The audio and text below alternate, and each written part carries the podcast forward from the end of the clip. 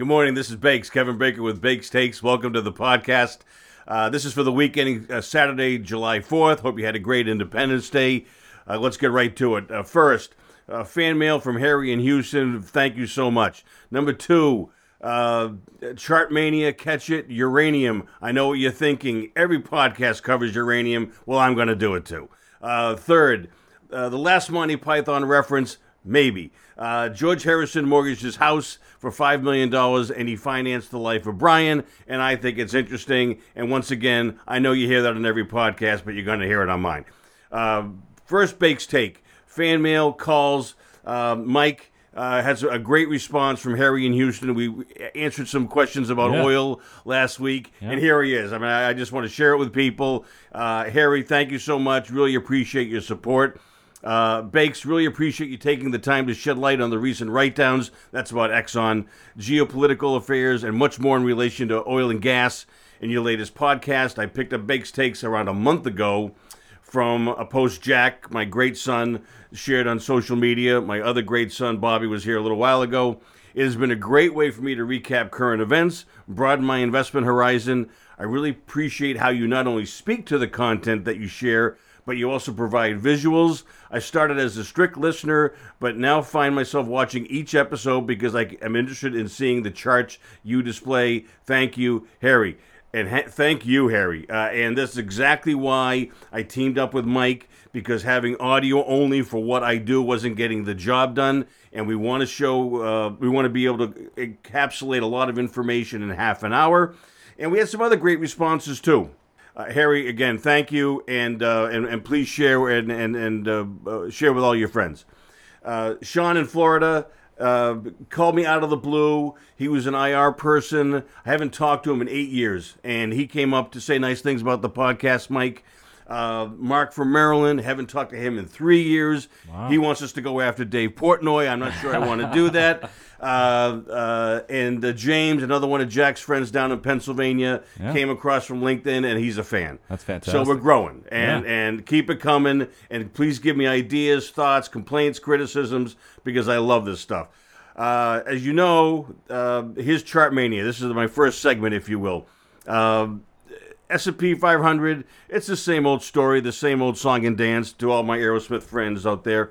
Uh, it's above the 200 day and the 50 day moving averages. That's a positive. And the negative, I know I sound like a broken record, is the volume is light on the up days. That pink, those pink bars down at the bottom bug me. So yes, it's up. It's down for the year, but not much. I mean, it's basically break even.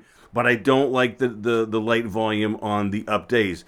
You go to to the Dow, which you know has l- less of the tech names and has the older Boeing's and what have you in it, and this doesn't look so good. This is below the 200-day moving average, and it's got the same volume component. Uh, uh, where the, the volume is, is light on the up days and vice versa, and it just feels tired. Um, so here we go. Uh, the Qs.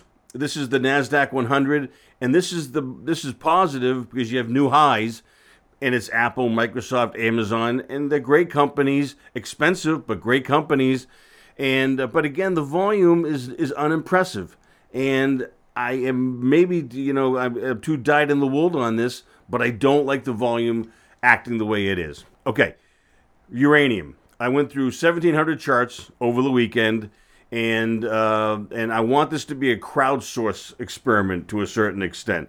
Uh, I'm not going to lawyer up or anything, but we're all big boys and girls. I don't have a degree from the Colorado School of Mines. I'm not an expert on uranium, but I do know how to read a chart. And uranium is basing, and I want to hear your, your input about anything you come across on uranium. This is the daily. It's a pretty nice looking chart. I've got fundamental reasons for that I'll go into, but this is literally uh, what I just came up with over the weekend. So I'm just starting to unveil this story. Uh, uh, URA is the ETF. Uh, this is the monthly, and I like to use the monthlies to to show the the historical context over the long term. And I encourage you when you look at charts to first look at the axes to see what kind of period of time you're looking at. Uh, and uh, my son Jack also mentioned the explaining ETFs. What an ETF is, it's simply the market demanded to have the ability to trade a portfolio of stocks like a single stock during the market hours of 9:30 to 4. So back in the old days it was all mutual funds all the time. It's a portfolio of stocks and at 4 o'clock they set the price and that's when you could you could uh, uh, buy or sell at that day. Now if you want to trade between 9:30 and and 4, you can do so. And that's all it is. That's what the ETF is. This is the Global X Uranium Index uh, ETF. Uh, follows uranium stocks, not the metal itself. So, so watch out for that. But it, it launched at the at the peak at 134, descended to 11 right now over the last 10 years. But now you see this line that's here. It's breaking above the three-year downtrend and not decisively yet, not massively yet, but I'm interested. And then I go, okay, what's going on with uranium? Financial Times reports that it uh, enters a bull market after COVID 19 hits the supply of one of the miners, Kazatomprom, which I believe is in Russia, slash production, and then you see what happens in this next uh, next level. That's uh, uh, uh COVID hits, really hits in late March, and then uh, the the the price of uranium rips. Now, I want to go into this again. This is a one-year uranium chart, so always look for the time frame, and then look for the price. This doesn't start at zero. They they start the chart at 24, which is very unusual. It's kind of quirky. So it's a big move, but it isn't as big as it first looks. This big mountain over here, but it's up 34% year to date and there are almost no commodities that I there are no commodities that are up anything like that right now. And so uh, let's keep digging. I look at what the what the ETF holds, and again, an ETF is an exchange traded fund that holds stocks. It can hold other things, but for the sake of argument, let's keep it simple. It holds stocks. In this case, it holds stocks that have some uh, production of uranium. The first stock is is Cameco. It is 19 uh, 20% of the portfolio. The second one is Kazatomprom, which has the production problem. More on that. And then uh, Barrick Gold, which I don't think produces a heck of a lot of uranium, but I like gold too, is number three. That's 45% of the fund. So what I like about ETFs is that if you're wrong on one of the stocks within your theme, i.e., a miner has a major problem due to the pandemic, it doesn't hurt the overall portfolio all that much. Plus, you have the daily liquidity of, of being able to trade a stock whenever the heck you want. Did I say that clearly, Mike? Very clearly. Okay. You, you actually helped me understand quite a bit just, just listening to that, that, you know, the, the safety of an ETF is what kind of what you're getting at, right? That there's a, it's safer than a single stock where if that one stock was falling yeah. apart, you'd fall apart, that there's, there's safety in this diversification, right? Exactly. Okay. So, so that, that if you have a problem child, you know, by the way, the, the, the second stock, has a Kazatomprom, doesn't look all that bad, even with their mm-hmm. production problems. More disclosures. I don't know the extent of the of the of the production uh, problems now, how that comes on board, what's going on demand. But uh, I'm pretty intrigued with uh, anything that goes up 34% in this year. Um, obviously, uranium is used uh, in um, in nuclear energy, and um, uh, apparently the the uh, base loads of that are very difficult to to bring down dramatically. Coal and natural gas tends to be de-emphasized first. So anyway, um, uh, I'm, I'm intrigued by this. I haven't pulled the trigger yet. Uh, I like the quirkiness of it. I like the fact that the other podcasts don't touch on this. And stay tuned, and there's going to be more on this next week. Thanks. Oh, here's a tip. This is Bake's tactic, if you will, or Bake's tip. Uh, uh, when you're following a, a, a new idea, go to Google Alerts and plug in the term that you're looking for uranium, Tesla,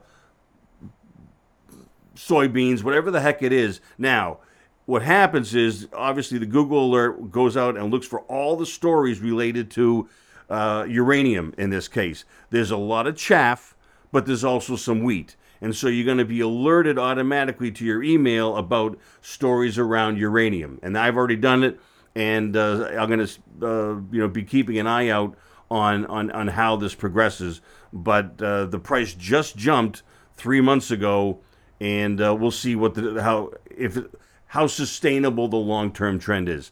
All right, my next big stake, uh, reporters of the week. This is uh, Mary Saefong and uh, it's unbelievable. I went to the chart first, and then I went to Barron's, and I see this. There, she's talking about uh, commodities hit by a perfect storm, except for this one, and it's uranium. So demand for nuclear power hasn't dropped dramatically due to COVID nineteen. Uh, most reactors operate as as uh, baseload power suppliers, so they're the, usually the last taken off the grid. That's according to Jonathan Jonathan Hinze uh, uh, president of the Nuclear Fuel Consultancy, UXC. Didn't know that. Uh, coal and natural gas are much more negatively affected. So, nuclear utilities have not really seen a reduction in their near term needs for nuclear fuel. Hinze expects uranium demand to be relative, relatively robust for the next six to 12 months. So, stay tuned. I think this is going to be really interesting. Uh, fan questions of the week. Uh, this comes again from uh, my son Jack's uh, class uh, that runs the part of the Bucknell investment portfolio. And I forgot who brought this. I'll, I'll, I'll clear that up down the road. But they asked about Pfizer. And so here's what's going on. Uh, when anybody comes in with an idea, even if they're dyed in the wool fundamentalists, they tend to look at the chart, as I did. I look at this chart, and my first re- reaction is, eh, dead money. Uh, there's a COVID pop over here on that big volume, but it couldn't push it meaningfully above resistance most recently, as you see. So keep the, the COVID pop in, in context. Uh, so then there's this next story with Investors Business Daily. Allison Ga- uh, Gatlin uh, writes um, Pfizer sales declined 4% last year to 51.75 billion uh, uh, in the past nine years, they've had annual sales growth only twice in two years, and both of those times were single digits. So, not exciting. Eight drugs are a billion dollars plus. They're blockbusters. Uh, uh, top sellers included a pneumonia vaccine, a cancer drug, and a blood thinner uh, that they partnered with Bristol Myers. Three drugs at 29% of total revenue. All three posted year over year gains. Sales of a pneumonia vaccine, Prevnar 13, inched up 1% to 5.85 billion. Revenue from anticoagulant Eliquis popped 23% to 4.22 billion. Cancer treatment Ibrance generated 4.96 billion in sales, up 20%. But older drugs are struggling. Uh, established brands and and uh, drugs facing generics uh, uh plunged 18% to 10 billion uh, uh, last year. Pfizer is soon to combine its Upjohn unit with Mylan to establish a new pharma company called Viatris. Fibromyalgia treatment, Lyrica, uh, and Viagra, you know what that does, took the biggest hits. Uh, Lyrica sales tumbled 33%, revenue from Viagra slipped 22%, uh, both hit by generics. Analysts are looking for 288 in earnings this year, down 2.4%. Sales are expected to fall 10%. Upjohn merger with Mylan helps account for smaller sales. Um, Pfizer has a JV for a consumer healthcare business that that's uh, uh, incorporates their o- over-the-counter products. Uh, under this deal, Pfizer owns 32%, and GlaxoSmithKline owns 68% of the JV. Glaxo is planning to spin off that combined business later this year. Uh, and the reason for the pop recently is Pfizer and BioNTech uh, are still working on a coronavirus vaccine. In March, Pfizer popped 17% in a single day after the collaboration was announced. The companies will work together outside of China. The coronavirus vaccine relies on the body's own machinery to produce a specific substance meant to ignite an immune response, similar to what Moderna does with their RNA mRNA technology, messenger RNA technology. In early May, Pfizer and BioNTech dosed the first participants in a test of the coronavirus vaccine. In early June, the Trump administration's Operation Warp Speed reportedly select their candidate to be one of the five most likely to succeed. The, this month, researchers unveiled first results of that coronavirus test. Uh, the end of the phase one and phase two are in healthy volunteers. It did generate more antibodies than patients previously recovered from COVID 19, but there were some side effects at, at mid size and high level doses. Further, the paper has yet to be peer reviewed, and uh, how many patients? I don't know at this time. Uh, Bake's take. Uh, why Pfizer? There's there's hundreds of stocks to to examine, to to include in the portfolio. Uh, I think it's probably cheap, but I don't see positive change, and so I would look elsewhere unless there's something that I'm missing from what I just described. Lackluster growth, no big products coming up. The coronavirus. Uh, when that appears, there's going to be at least one or two other competitors. What can they charge for that, given the government government support that's been been lavished upon them? So I'm not as, as, as optimistic, and especially a coronavirus vaccine is going to mean very little for a Pfizer that is a multi-billion dollar sales company. So there we go. I hope that was helpful. You let me know. I want to have your feedback. Please subscribe, review, and share my Bakes Takes podcast on Apple, Spotify, or your preferred platform.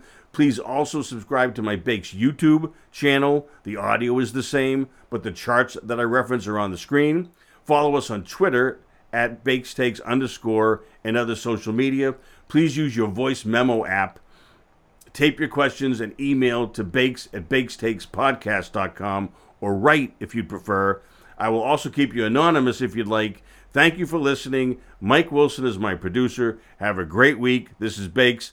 Uh, I screwed up the uh, show notes and put the links in improperly. So that's my bad. Uh, I am going to give you one more dose of Monty Python. I mentioned George Harrison mortgaged his house for $5 million to finance the life of Brian, and I think we all owe him a debt of gratitude. The Netflix document is great, and I still recommend it. And uh, Larkin Poe uh, I just want to have the link out there so that people can access it. Two very talented ladies, Rebecca and Megan, and uh, in this era of madness, they set up a very clever concert in a bowling alley in Nashville that I want to share with you. So, see you soon. See you next week. Take care.